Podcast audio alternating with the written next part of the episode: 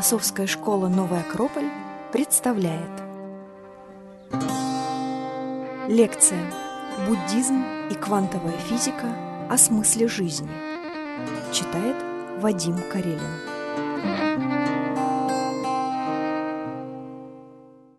Ну что, добрый всем вечер.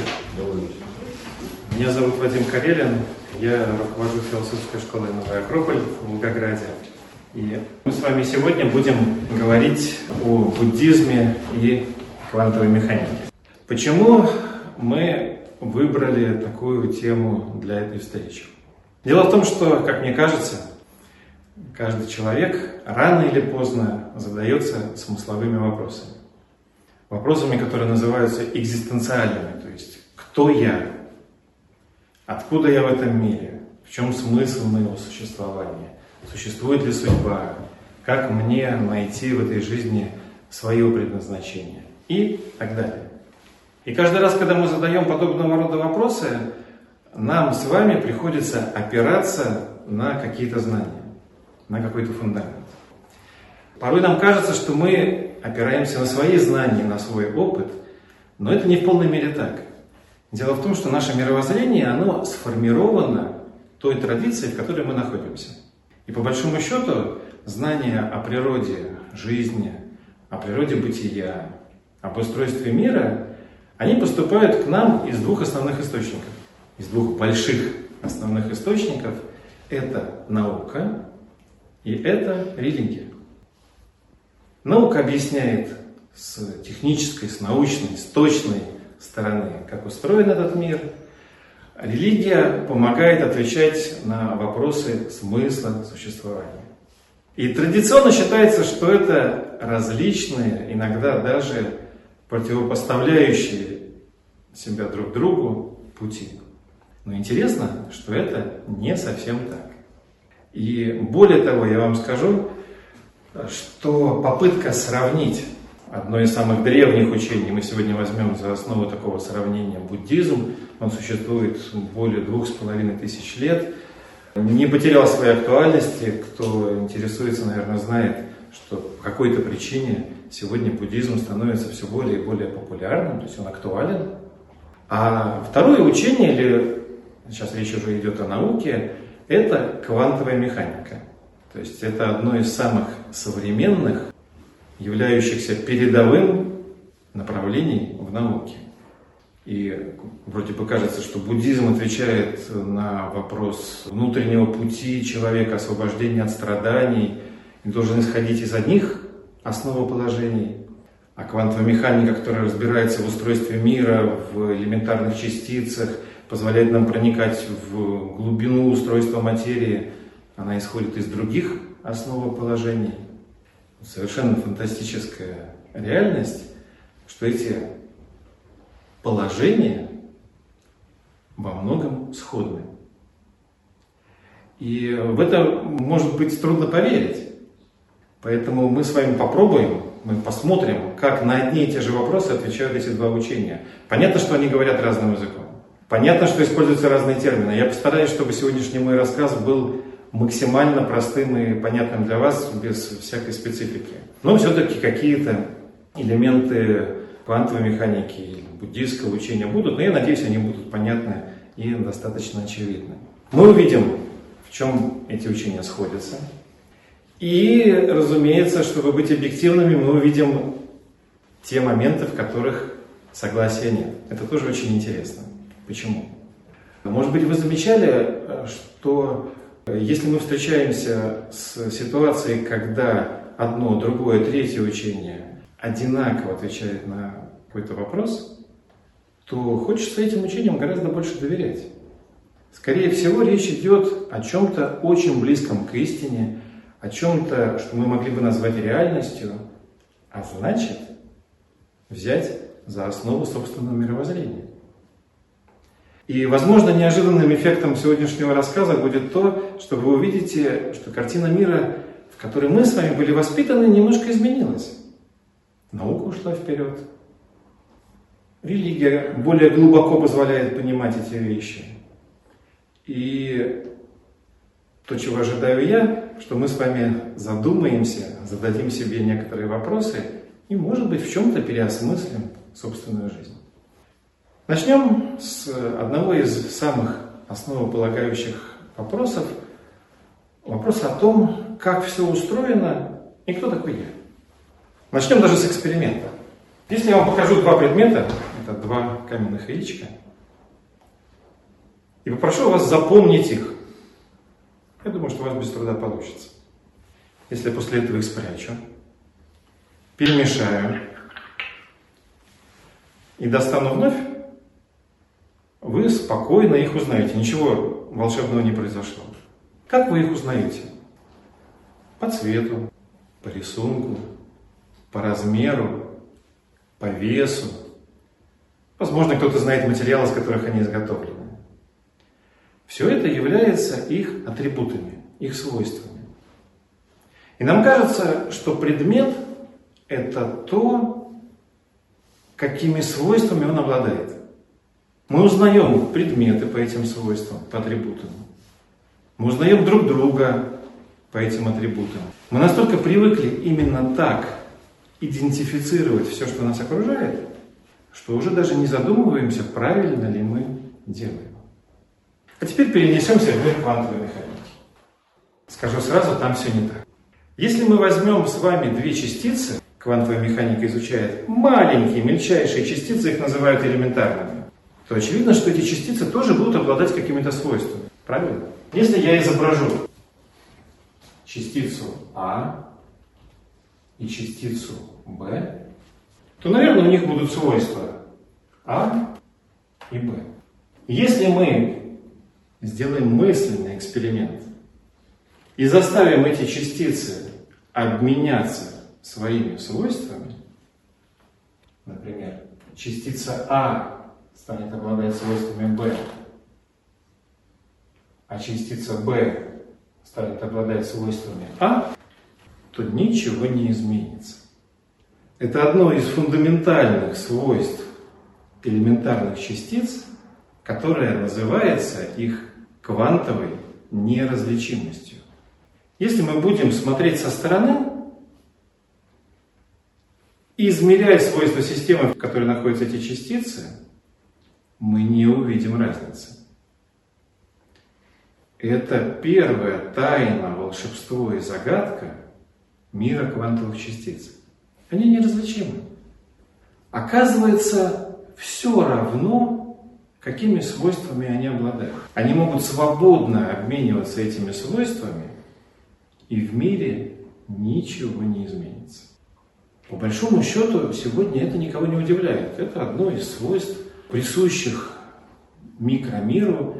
Физики его очень хорошо знают, но мы же с вами проводим параллели и можем попробовать себе представить. А если мы, живущие в макромире, люди, обладающие своими определенными чертами характера, то есть тоже какими-то атрибутами, попробуем поменяться друг с другом этими атрибутами. Изменится ли что-то? Нам кажется, что изменится, потому что вряд ли кто-то из присутствующих хотел бы, чтобы он стал вдруг неожиданно обладать характером другого человека или иметь судьбу другого человека. И даже сняты фильмы о том, как люди случайно меняются телами, и оказывается полная неразбериха, к этому очень тяжело привыкнуть. На первый взгляд, полное несоответствие. В микромире одно, в макромире другое. Но посмотрим, что об этом говорит буддизм. Вы удивитесь, но для буддийского учения люди тоже являются в этом смысле неразличимыми. Почему? Оказывается, что человека в гораздо большей степени характеризуют некоторые его более фундаментальные свойства, чем черты характера. Для буддиста стремление человека к счастью и к свободе является такой фундаментальной характеристикой.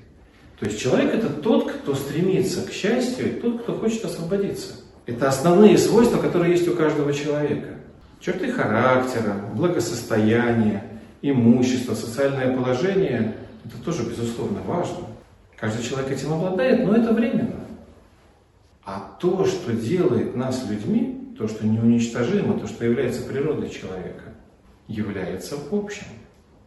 И в этом смысле, как говорят буддисты, все люди равны по своей природе. Это очень сложно представить, это еще сложнее принять, потому что мы привыкли как-то внутри себя ранжировать окружающих людей. Есть те, кто нам нравится, есть те, кто не нравится, есть те, кого мы считаем лучше нас, есть те, кого мы считаем хуже нас. Нам очень тяжело признать, что в своей глубинной сути мы все имеем одну природу. Но буддисты считают, что это так. Что человек высочайшего духовного уровня по своей природе такой же, как вы. И даже человек, совершающий ошибки, преступления, заблуждающийся, он совершает ошибки, он заблуждается, но природа его такая же. Его заблуждение – это те свойства, те атрибуты, которыми он обладает. Но сам человек такой же. Более того, буддисты считают, что наша неспособность принять тождественность природы всех людей является одним из заблуждений, которые мешают нам с вами видеть мир во всей реальности. Это как своего рода очки, которые мы надеваем на глаза, которые создают иллюзию. В это сложно поверить, но буддисты уверены в том, что природа одинакова. Мы видим ее разным. Я вам прочитаю небольшой отрывок из статьи Далай-ламы, где он говорит о том, красив человек или нет, добр или жесток, он, как и все мы, принадлежит к роду человеческому. Как и мы, он хочет быть счастлив, не хочет страдать. Далее, он имеет такое же право, как и мы, избавиться от страданий и быть счастливым. Итак, если вы признаете, что все люди равны как в своем желании счастья, так и в праве его получить, вы тем самым начинаете сопереживать им. Они становятся вам ближе. Приучая свой ум к этому переживанию вселенского альтруизма, вы развиваете в себе чувство ответственности за других. У вас возникает желание деятельно помочь им справиться с трудностями. Это желание не разбирает, кому именно помогать. Оно применимо ко всем существам. Ну что ж, допустим, я соглашусь с этой мыслью Далай-ламы. Возможно, меня подтолкнет к этому то, что в этом смысле позиция буддизма совпадает с позицией квантовой механики. Но остается один немаловажный вопрос. А как? Даже мой ум может согласиться с тем, что другие люди и их природа тождественна моей. Я же живой человек. Я, как мне кажется, вижу, что все обстоит иначе. Интересно, что на этот счет в буддийском учении есть одна очень интересная практика. Прежде чем я не расскажу, я прочитаю введение к этой практике, которое в восьмом веке нашей эры написал один большой буддийский учитель по имени Шантидева. «Всякое блаженство, какое только есть в этом мире, проистекает из стремления принести счастье другим.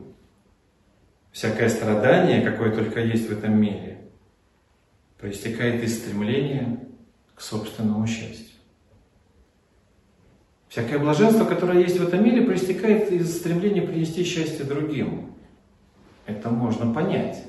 Действительно, если природа наша одинакова, если я не зацикливаюсь на своем характере, на своих свойствах, на тем, чем я обладаю, если я начинаю видеть других, то я разделяю целое.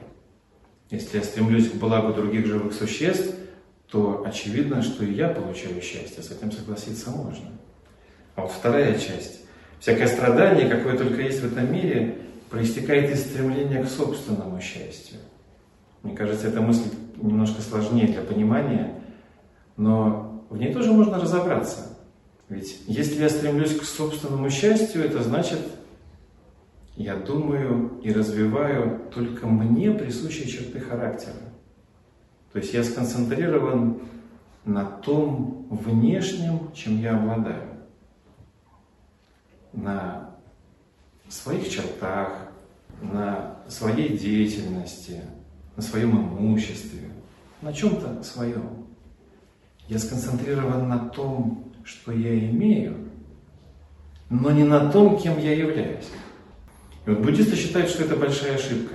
Чем больше я думаю о том, что я имею, тем больше иллюзии. Чем больше я думаю о том, кем я являюсь, тем больше реальности. Поэтому так важен вопрос, кто я. Но что же делать? Шантидева продолжает.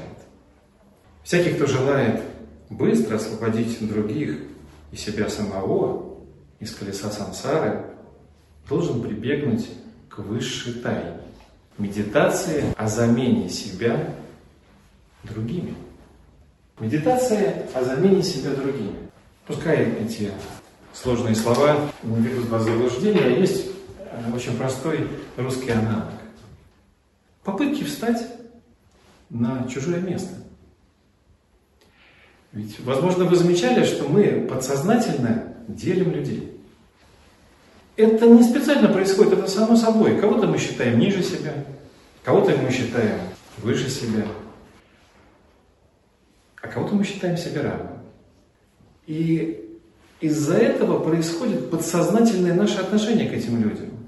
Мы по отношению к тем, кто ниже себя, чувствуем себя очень важным.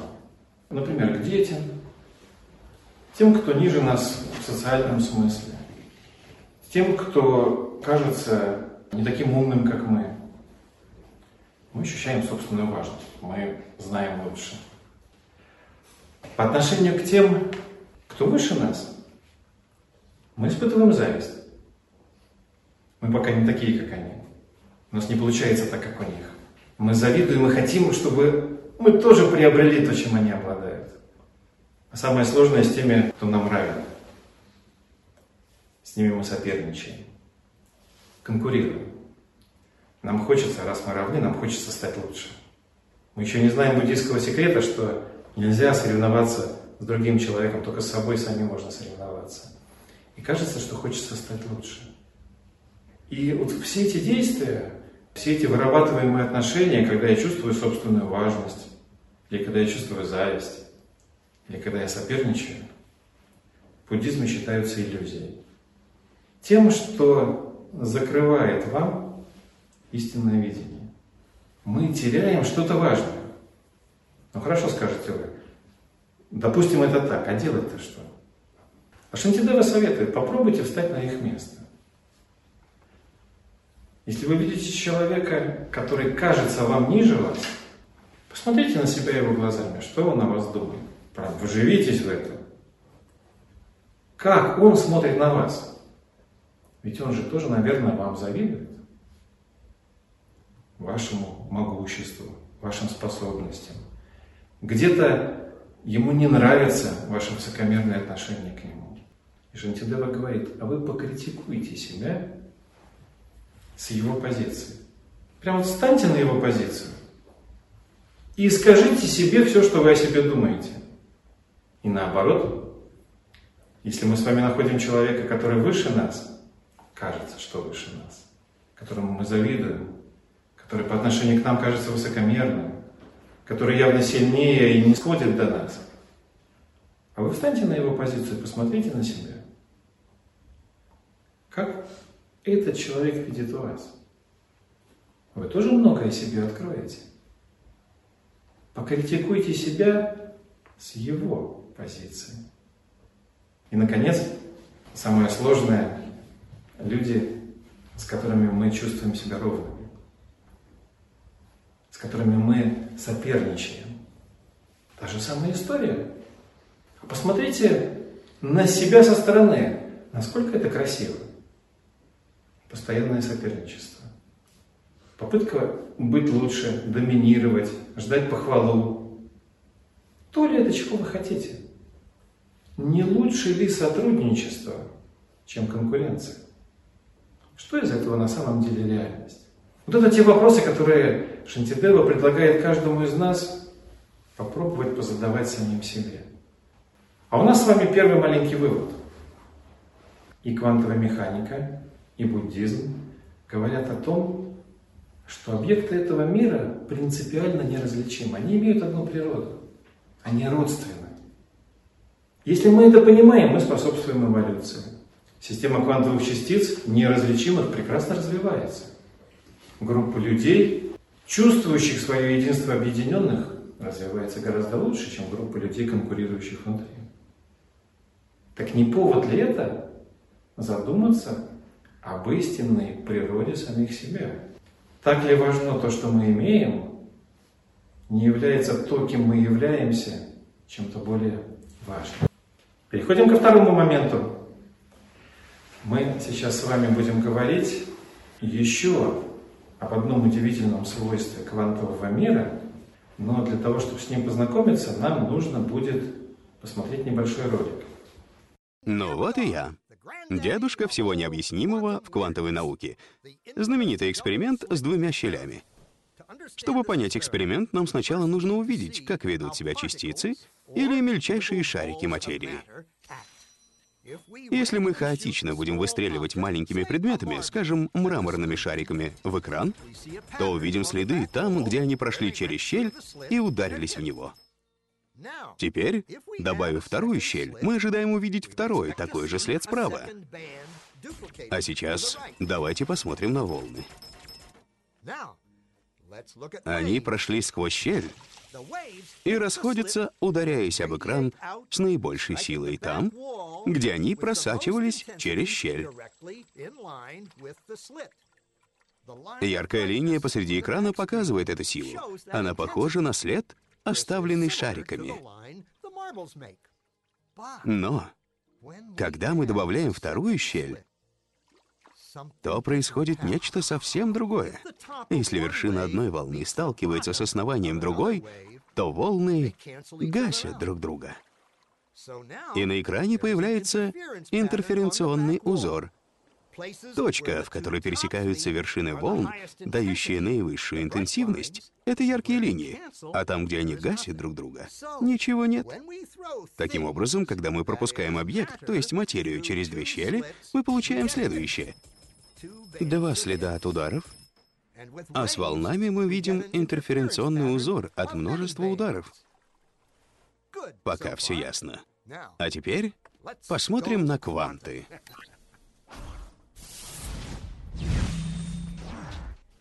Электрон — мельчайшая частица материи, как маленький шарик. Пропустим поток электронов через одну щель.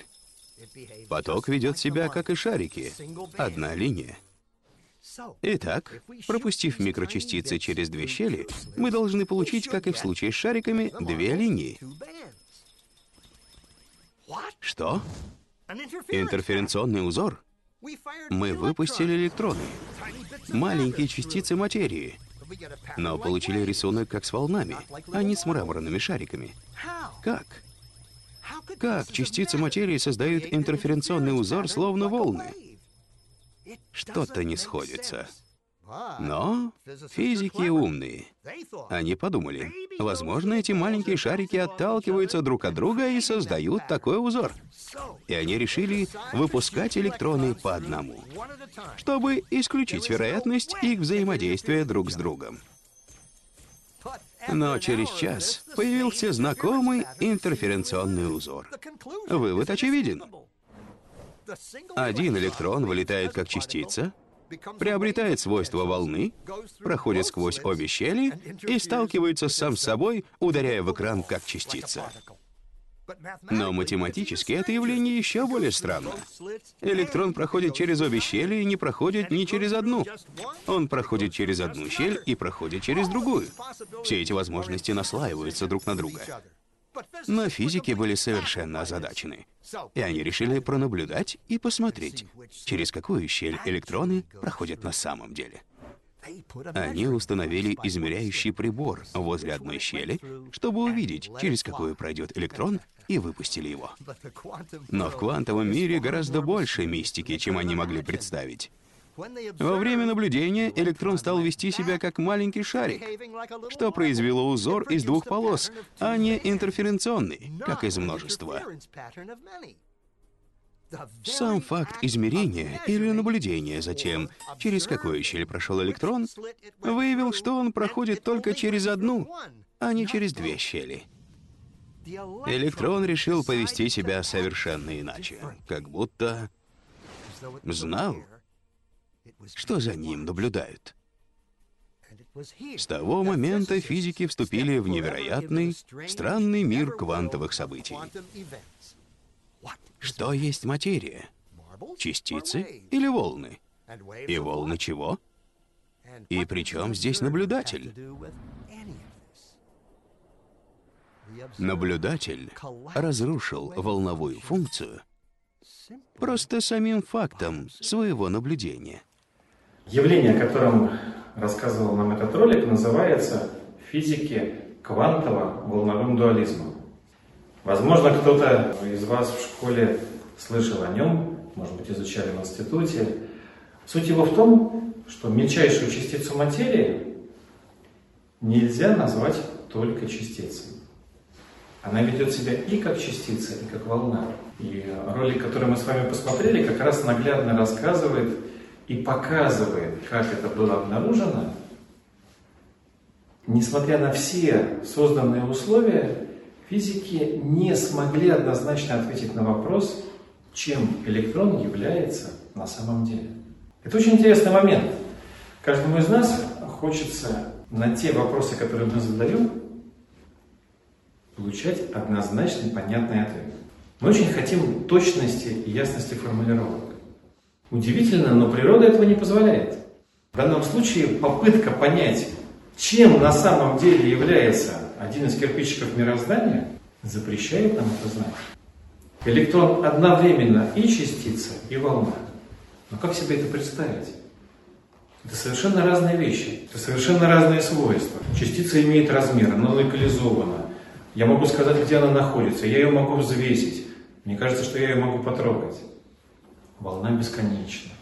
Она заполняет собой все пространство. Она распространяется, она имеет колебания. Это же разное. Но наука нам говорит со всей определенностью, что электрон является и частицей, и волной, притом одновременно. Где же здесь параллель с нашей жизнью, с нашим макромиром?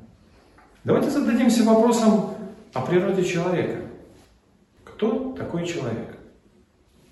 Нет однозначного ответа, или, наверное, его никогда не будет.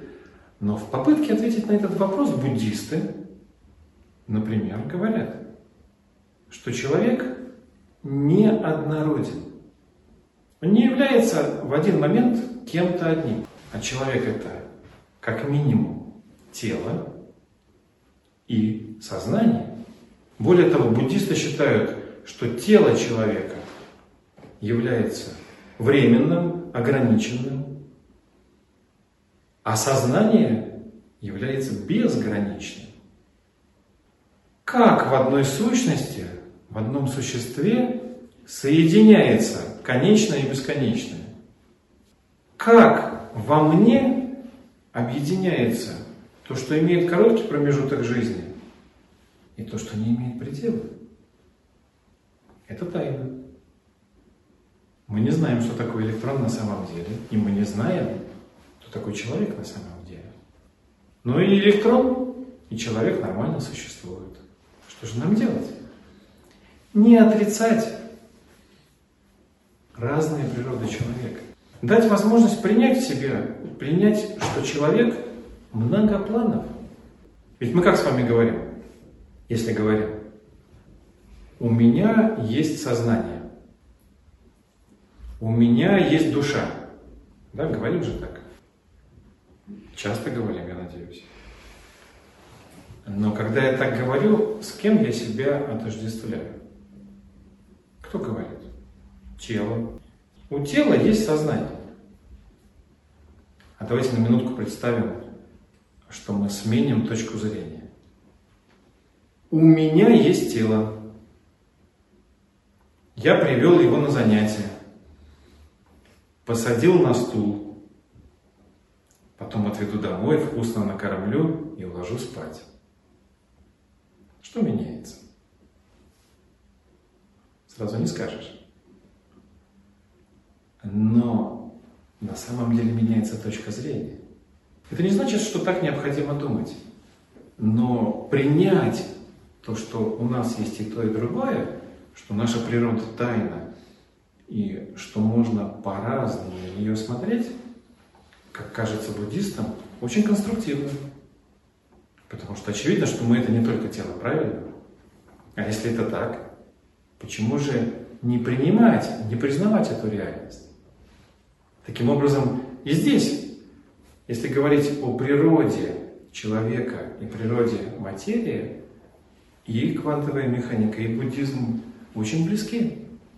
Это две противоположные, но дополняющие друг друга реальности, объединенные в одном моменте существования.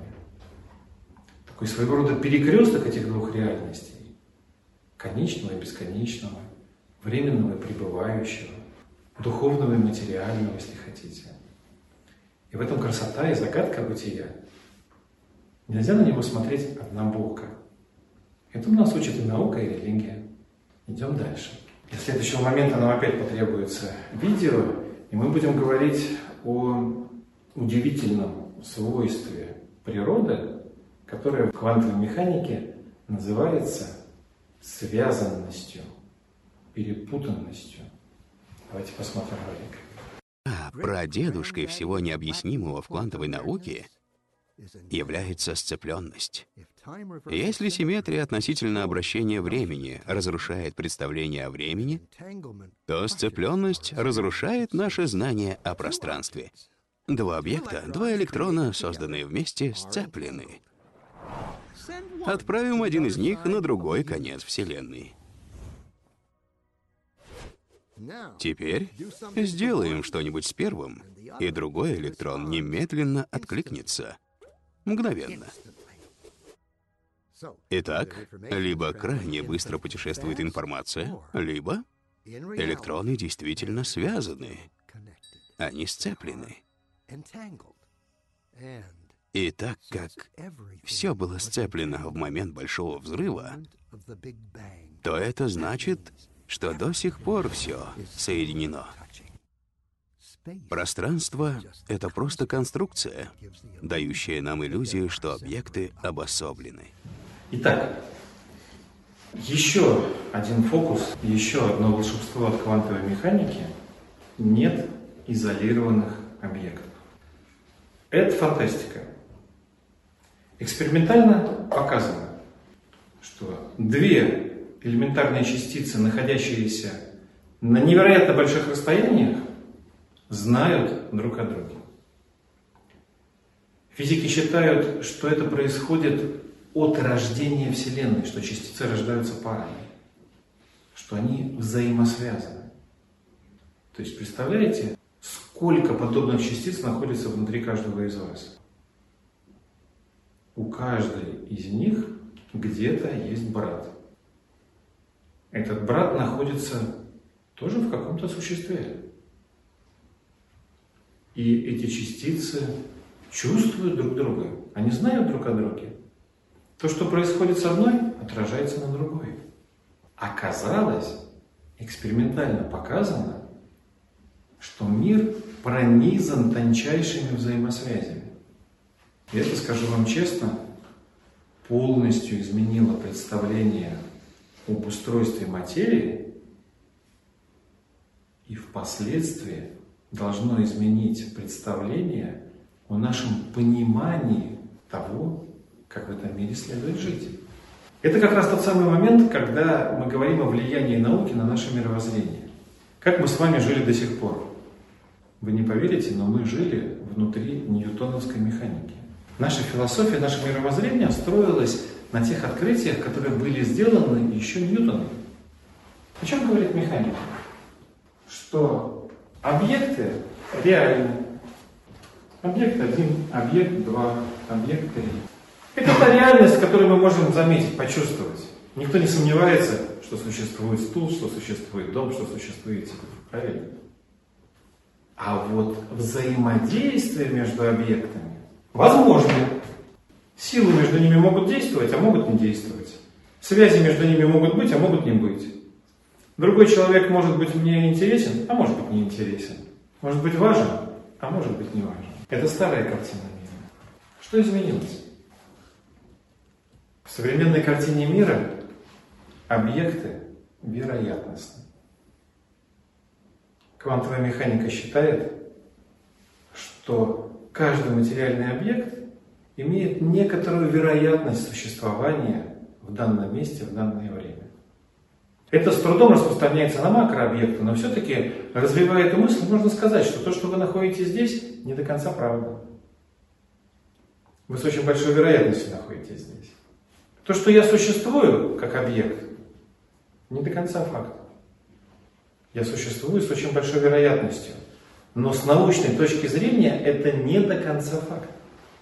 Объекты вероятностны, а вот связи между ними абсолютно железобетонные. То есть мир построен на связях, и объекты являются порождением этих связей. То есть каждая из нас с вами является результатом и следствием существования других. В это невозможно поверить. Но это вывод из научной картины мира. Объекты имеют вероятностную природу, а взаимосвязи объективны.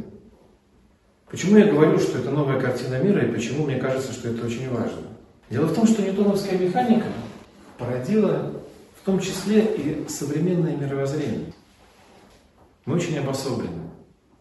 Мы чувствуем себя обособленными. Мы самодостаточны. Нам кажется, что очень важно быть собой, а что будет вокруг, не так важно. Мы чувствуем важность собственного «я», и мы чувствуем изолированность от других. Другие люди, другие страны, природа, весь мир реально, да, я ведь ничего не придумываю, для нас не являются первостепенным. А вот то, что связано со мной, это самое главное. Почему? Потому что меня учили, что объект – это то, что есть на самом деле. Оказывается, нет. Это не совсем так. Или, говоря честно, совсем не так. То, что мы с вами часть одной ткани бытия – это факт. А то, кем мы являемся, имеет гораздо меньшее значение. И таким образом философия самодостаточности со временем должна уступить место философии взаимосвязи. То, что нас объединяет, гораздо более реально. Я не говорю о чем-то новом или удивительном. Такая философия существует. И с удивлением узнала, может быть, кто-то из вас слышал, что в Южной Африке есть философия Убунту. Может быть, кто-то слышал такое слово Убунту. Если вы не слышали об этой философии, то, возможно, вы видели гуляющий по интернету анекдот о том, как христианский проповедник приехал в Южную Африку, чтобы негритят просвещать. Нести им Слово Божье, нести культуру, обучать их. Ну, то есть дать им все лучшее, что может принести так называемая цивилизация. И для того, чтобы как-то наладить с ними отношения, он взял коробку конфет, собрал детей и говорит: смотрите, кто первый добежит вот до того дерева, получит конфету. Дети взяли за руки и побежали. Прибежали обратно. Пастор говорит: вы не поняли. Я сказал, кто первый добежит до того дерева, тот получит конфету. Они опять взяли за руки и побежали. И когда он поговорил со взрослыми, оказалось, что это он не понимает. Что дети воспитаны немножко в другой традиции. Традиция, которая называется Убунту. И основное положение этой традиции звучит так. Мое существование определяется твоим существованием. Я – это результат вашей жизни. Мы взаимосвязаны. Я позволю вам процитировать слова из той же книжки, у слова одного христианского философа Десмонда Туту. Он считает, что Убунту – это способ принести мир и успокоение в стране, долгое время терзаемой ужасом апартеида. И говорит, самодостаточное человеческое бытие недостойно. У меня есть достоинства, которых нет у вас. Стало быть, я уникален. У вас есть достоинства, которые у меня отсутствуют. Следовательно, вы уникальны. Бог сотворил нас нуждающимися друг в друге. Мы созданы быть объединенными тончайшей сетью взаимозависимости. Учение о сцепленности и связанности мира один в один повторяет буддийское учение о шуньяте, пустоте. Это один из столпов буддизма. Буддисты считают, что мир пуст от независимого существования. Сложно формулируется. Мир пуст от независимого существования. То есть в мире нет ничего независимого. Что в мире нельзя найти объект, который независим. Нет ничего, что имеет самостоятельное бытие. Все взаимосвязано. Но когда я впервые об этом прочитал, мне захотелось возразить. Ну как же? Ну как же? А я? Я же могу быть независимым? Буддисты отвечают нет. Никто не может быть независимым. Даже если ты возьмешь мельчайшую частицу бытия, любой предмет, он точно будет зависимым от чего-то. И они приводят три причины, по которым все, что угодно, зависит. Зависимо. Возьмем маркер.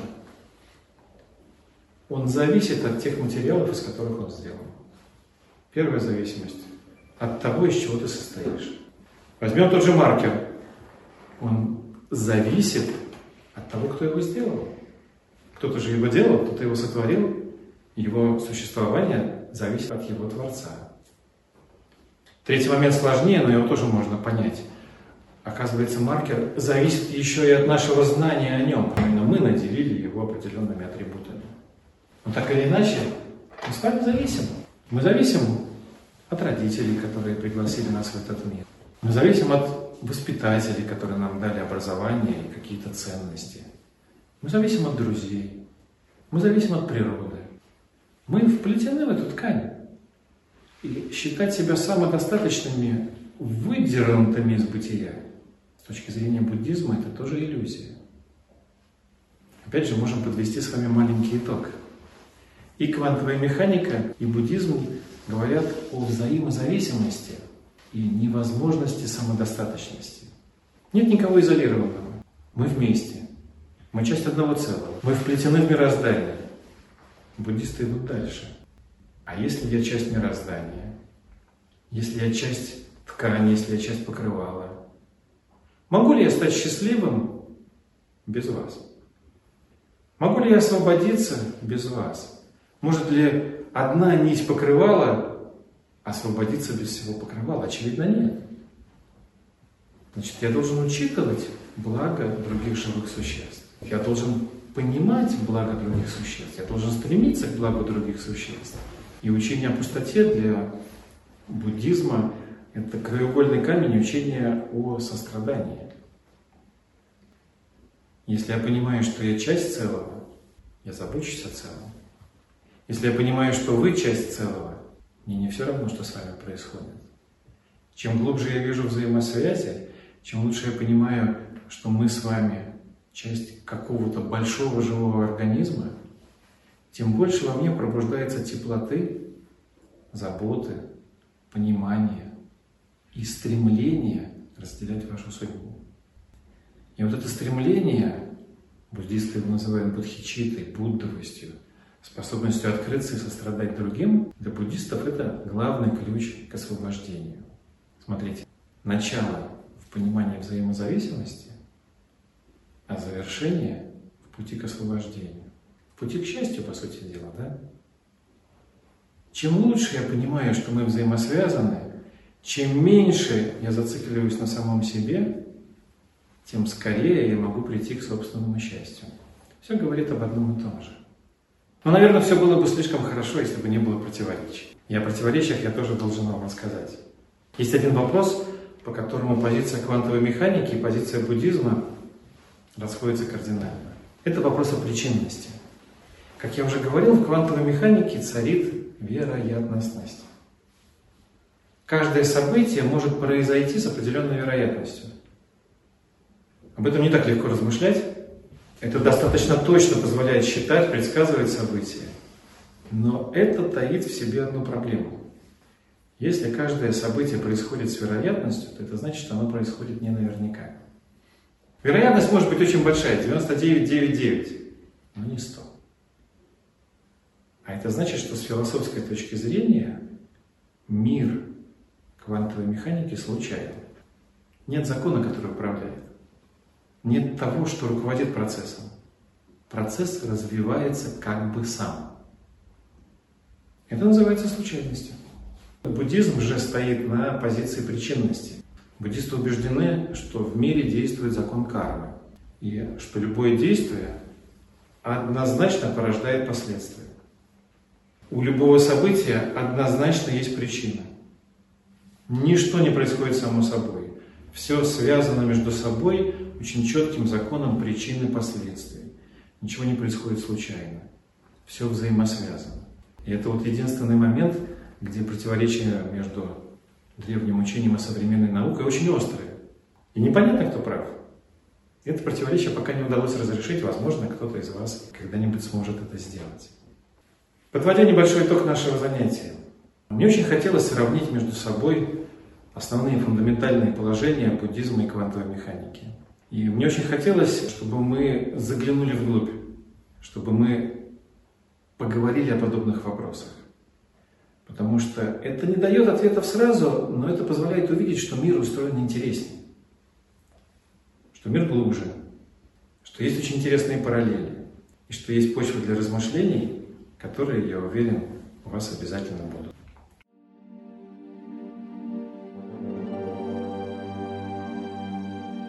Чтобы не пропустить новые материалы на нашем канале, не забудьте, пожалуйста, подписаться на него. Приглашаем вас также в гости на лекции, практикумы, мастер-классы и курсы творческого развития, расписание которых можно найти на сайте философской школы «Новый Акрополь» акрополис точка орг точка ру. До встречи!